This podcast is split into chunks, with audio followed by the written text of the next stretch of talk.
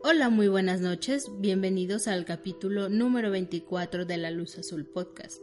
Primero que nada nos presentamos. Yo soy Juan Trejo. Y mi nombre es Noemi Villalobos. Este es nuestro especial de Día de Muertos. Las historias que a continuación les contaremos están basadas en hechos verdaderos, mismas que fueron compartidas por gente de nuestra ciudad, Aguascalientes, México, en una famosa cadena de radio. Esperamos que sean de su agrado.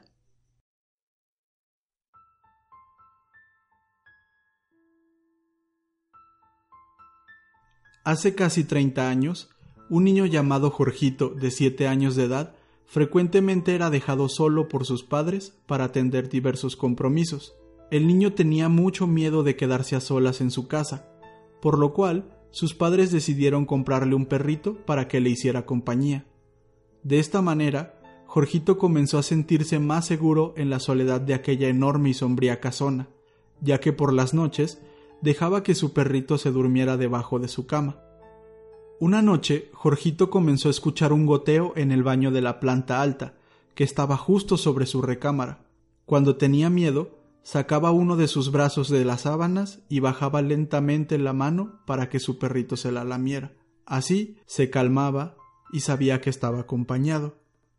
De repente el goteo cesó por completo y Jorgito comenzó a quedarse dormido. Cuando casi había conciliado el sueño por completo, el goteo comenzó una vez más. Así que Jorgito repitió la acción, sacando su brazo y bajando la mano para que su perrito la lamiera. Nuevamente el goteo se calmó y Jorgito comenzó a quedarse dormido. Sin embargo, nuevamente comenzó a escucharse aquel goteo cada vez más y más insistente y de una manera bastante lúgubre, para lo cual Jorgito decidió salir de su cama y así descubrir cuál era la fuente de aquel goteo. Dentro de su cabeza se imaginaba que una de las llaves del baño estaría mal cerrada y esa sería la razón por la cual el agua caía gota tras gota. Así que armado de valor, comenzó a caminar y a subir las escaleras mientras la casa estaba en completa penumbra. Cuando abrió la puerta del baño, pudo descubrir que aquel sonido venía detrás de la cortina de la bañera, para lo cual la recorrió y encontró una escena totalmente horripilante. Su perrito colgaba de la regadera horriblemente mutilado, goteando sangre abundantemente. Todo su cuerpo estaba cubierto con cientos de alfileres, y a un lado del cadáver del animal escrito con la misma sangre del perro, una nota que decía ¿Sabes quién ha estado lamiendo tu mano?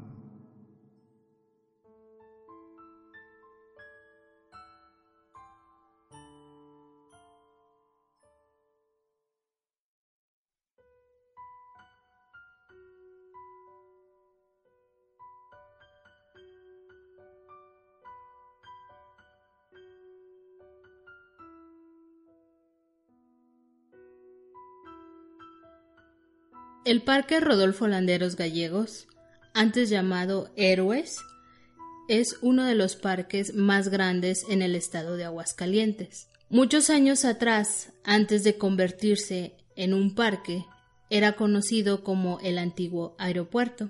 Se cuenta que uno de los empleados se dedicaba a reparar las turbinas de los aviones o de las avionetas. Este señor un día decidió llevar a su hija al trabajo Mientras el señor estaba revisando una de las turbinas que estaba descompuesta, ésta se prende inesperadamente, por lo que decapita a su hija con la muñeca que estaba jugando. Se dice que nunca se encontró la cabeza de la niña ni el cuerpo de la muñeca. Años después, Pedrito, un niño que se encuentra jugando en el parque, se le hace tarde. Nota que se empieza a oscurecer y tras él escucha una voz de una niña que le dice ¿Quieres jugar conmigo? Pedrito obviamente voltea para saber quién le estaba hablando, y al hacerlo, frente a él, ve una niña con la ropa completamente ensangrentada, con una cabeza de muñeca. Tal impresión hace que Pedrito pierda el conocimiento de inmediato, por lo que cuando recupera la conciencia ya se encuentra en su casa. Se dice que por todo el parque se puede ver a esta niña rondando por los alrededores, por lo que si escuchas una invitación para jugar, seguramente es la niña con cabeza de muñeca. ¿Quieres jugar conmigo?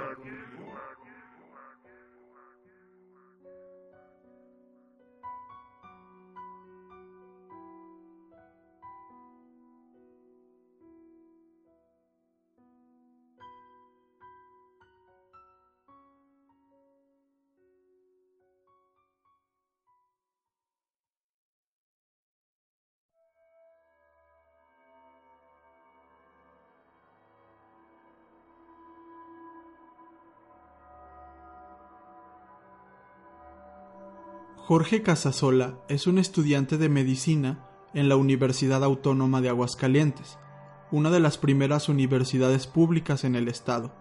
Se cuenta que Jorge fue al Panteón de la Cruz, uno de los más grandes y emblemáticos de la ciudad, a recoger un esqueleto de la fosa común para motivos de investigación y tareas de la escuela, por lo que decide llevarlo a su casa para realizar mejores análisis mientras se desvelaba para uno de los proyectos, hasta que a altas horas de la madrugada, frente a él, ve a un hombre vestido de negro, mirándolo fijamente. De tal impresión, Jorge grita, ocasionando que su padre vaya corriendo para saber qué es lo que está pasando. Cuando entra a la habitación de su hijo, éste le dice que acaba de ver un hombre vestido de negro, mirándolo fijamente.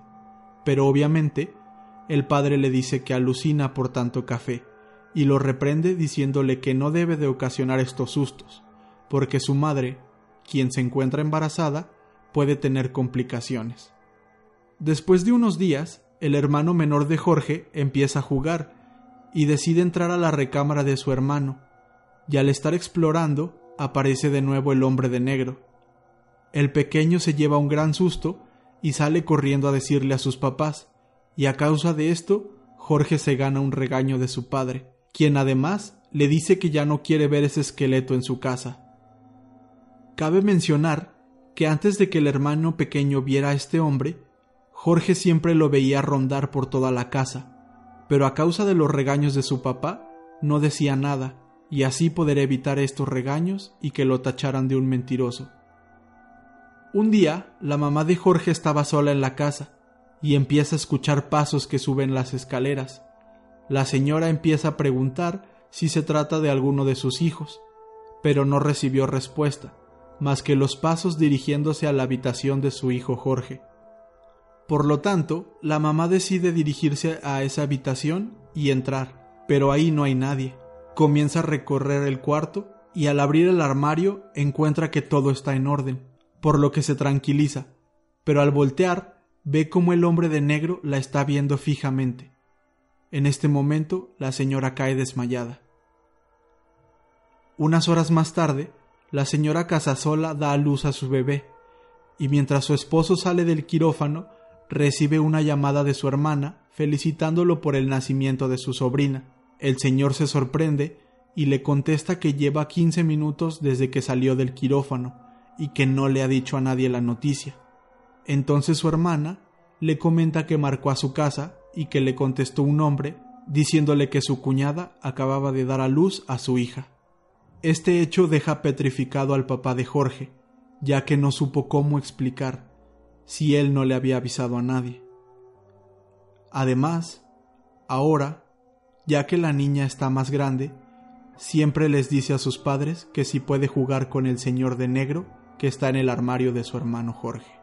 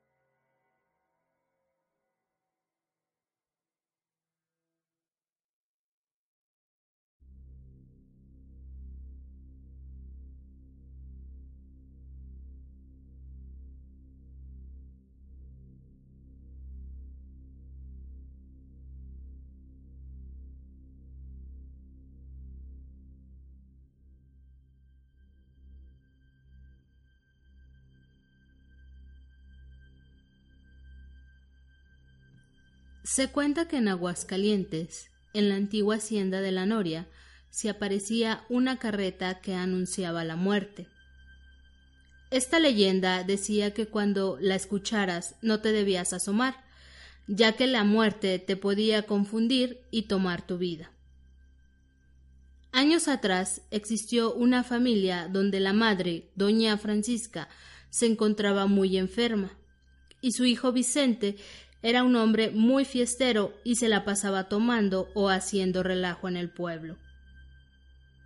Se dice que una noche visitó a su madre. La señora era cuidada por su prima. Vicente le comenta a su madre que si está muy enferma, lo mejor era dejar ya su testamento escrito.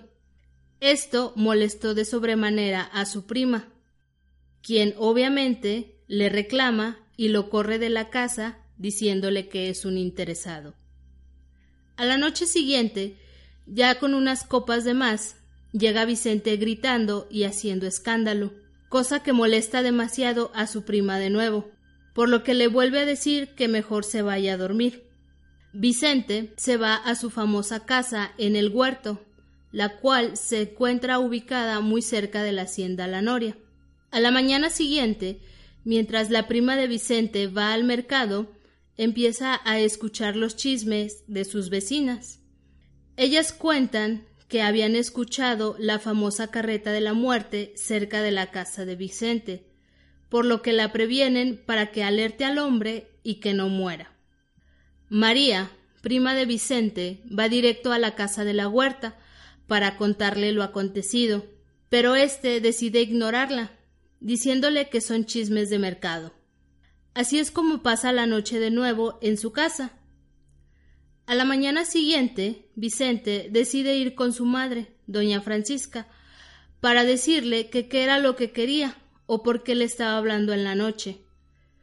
Obviamente, doña Francisca niega todo, ya que debido a que está enferma, no se puede levantar de la cama, y mucho menos andar a altas horas de la noche fuera de la casa. Pero Vicente no le cree mucho, ya que le asegura que escuchó clarito cómo es que doña Francisca lo llamaba. De nuevo, cuando María va a este mismo mercado, escucha a las mismas mujeres hablando del tema de la carreta, por lo que va con Vicente, su primo, y le reitera que si escucha este ruido de la famosa carreta de la muerte, que no se asome, ya que puede morir. Vicente solo le alega que esto obviamente no es cierto, mientras se ríe a carcajadas por las ocurrencias de María. Ya a la medianoche, doña Francisca y María escuchan un grito desgarrador que proviene de la casa de la huerta, donde se encontraba Vicente, por lo que la prima Sale corriendo y cuando llega se encuentra con la escena más horrible que haya visto en su vida. Su primo estaba colgando de una de las rejas y estaba decapitado. Por eso dicen que cuando escuches la carreta de la muerte no debes de asomarte, sino terminarás decapitado por la hoz que lleva.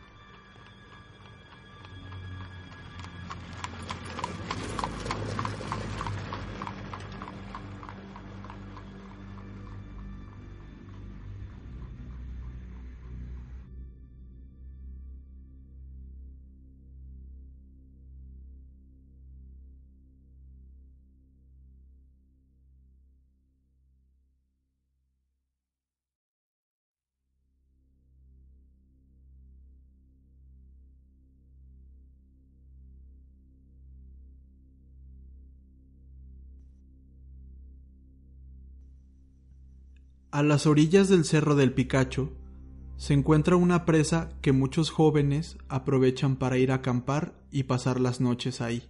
Este es el caso de un grupo de jóvenes de preparatoria quienes deciden ir a ese lugar a hacer una lunada. Ya entrada la noche, y después de estar tomando demasiado, se van a dormir. Pero una chica de nombre Beatriz se levanta y empieza a caminar por la orilla de esta presa. Como ya estaba tomada, cae al agua y en su intento por luchar y poder salir, comienza a gritar, pero el resto del grupo estaban dormidos y no pudieron llegar a rescatarla. Así es como muere Beatriz. Años después, un joven de nombre Luis y sus compañeros del bachiller deciden ir al mismo lugar a realizar una lunada. Estaban platicando cuando uno de los compañeros de Luis les empieza a contar aquella historia de Beatriz, ya que escogieron acampar cerca de donde pusieron su cruz. En México es común ver que donde murió una persona, por ejemplo una carretera o una acera, se coloca una cruz con flores o recuerdos que la familia pone. Mientras cuentan la historia, el amigo de Luis lo reta que se vaya cerca de la cruz para que pueda oír los lamentos de la pobre mujer. Primero éste se ríe, diciéndole que por qué haría eso, pero obviamente, haciéndose el valiente, le dice que no solo va a ponerse cerca de la cruz, sino que se va a acercar a la orilla de la presa donde se ahogó aquella mujer. La distancia era considerable, ya que sus compañeros no lo veían, y de pronto Luis empieza a escuchar una voz femenina que le dice Luis, Luis, acompáñame. Cuando Luis voltea, ve a una mujer vestida de negro, completamente pálida y con el rostro descompuesto. Esto lo aterra, así que sale corriendo, y sin fijarse por dónde va, lamentablemente, Luis tuvo el mismo destino que la fallecida Beatriz, ahogándose en esa presa y sintiendo cómo los brazos de esta alma en pena lo jalan hasta el fondo. Después de unas horas de recorrer la presa en busca de Luis, encuentran su cuerpo sin vida en el agua, lo sacan y está totalmente pálido, con un rostro de terror y sosteniendo un rosario, el cual originalmente estaba colgado en la cruz de Beatriz. Se dice que si vas al cerro del Picacho y te paras cerca de la cruz donde murió esta mujer, vas a escuchar sus lamentos, y si vas por la presa, posiblemente tengas el mismo destino que Luis. ¿Te atreverías?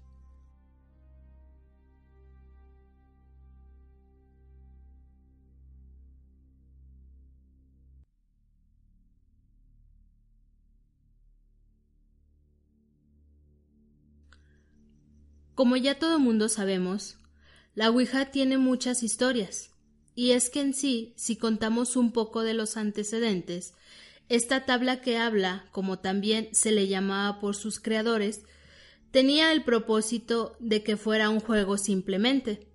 De hecho, el nombre viene de oui, sí en francés, y ha, sí en alemán. A continuación, la historia que les vamos a contar involucra a la Ouija. Se cuenta que había dos amigas muy cercanas, de nombre Daniela y Maura.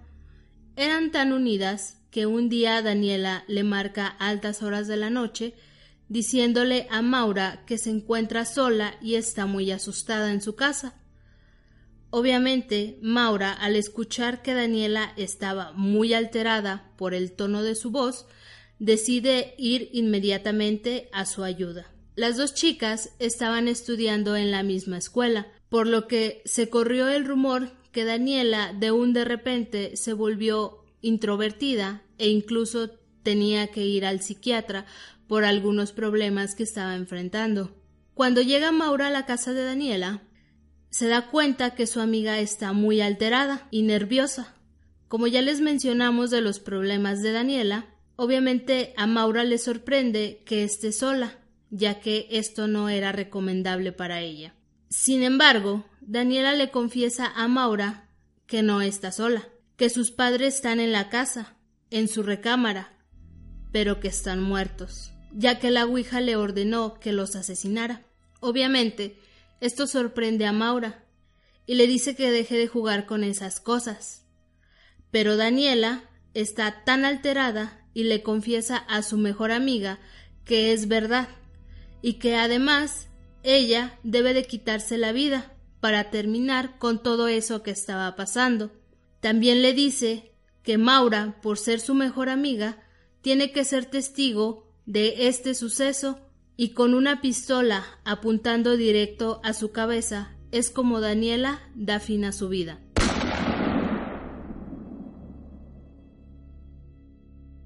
Pero antes de hacerlo, le da un mensaje muy claro a Maura, en el cual le dice que nunca debe de jugar con la Ouija, que nunca lo intente.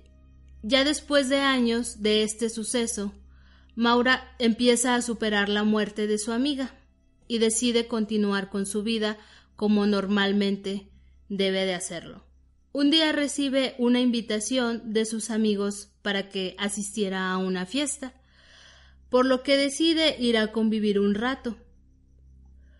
Cuando llega ve que todo el ambiente está muy animado y que una de sus amigas, Carla, se le acerca muy contenta y le dice que llega a buena hora, ya que se estaban preparando para un juego muy divertido. La intención era jugar con esta tabla, pero cuando se lo dijeron a Maura, ésta se niega rotundamente al principio, ya que le hace recordar este trauma que vivió años atrás con su amiga Daniela. Aún así la convencen diciéndole que posiblemente con el espíritu que lleguen a contactar sea de su amiga, y a base de estos argumentos es como Maura se anima a hacerlo. Ya cuando empiezan con el juego de la Ouija, Maura empieza a hacerle unas preguntas a la tabla, diciéndole que si es Daniela, que le dé señales de que se encuentra con ellos. Estas peticiones son muy insistentes, ya que Maura obviamente quería hablar con su amiga. De pronto, sienten cómo el lugar se torna con un ambiente bastante pesado y un olor a azufre. Sin que nadie lo previera, el perro que tenían como mascota en la casa de la amiga de Maura se salta encima de ella y todo el lugar se torna oscuras. Lo único que pueden distinguir son los ojos rojos del perro quien está mordiendo la garganta de Maura y haciéndola sangrar. Obviamente esto le impide moverse. En este punto nadie sabe qué hacer hasta que llega el papá de Carla, la amiga de Maura, y como puede le quita al animal de encima y éste le lanza un grito espeluznante diciéndole Te lo advertí. Te dije que no jugaras con la Ouija. Te lo dije.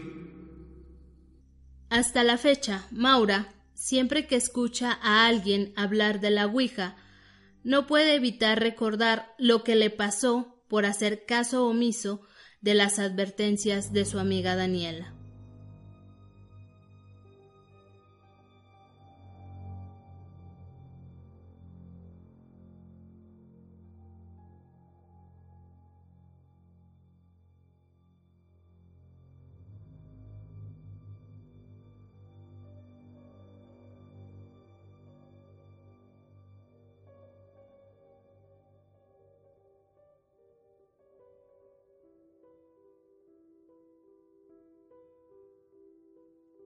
Y bueno, esas fueron algunas de las leyendas más populares que la gente cuenta aquí en Aguascalientes.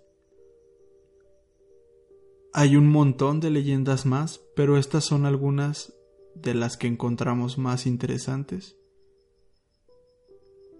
Así que aquí nos vamos a despedir por esta noche. Esperemos que les hayan gustado estas historias y sobre todo que alguna de ellas les cause pesadillas esta noche. Nos escuchamos en un próximo episodio.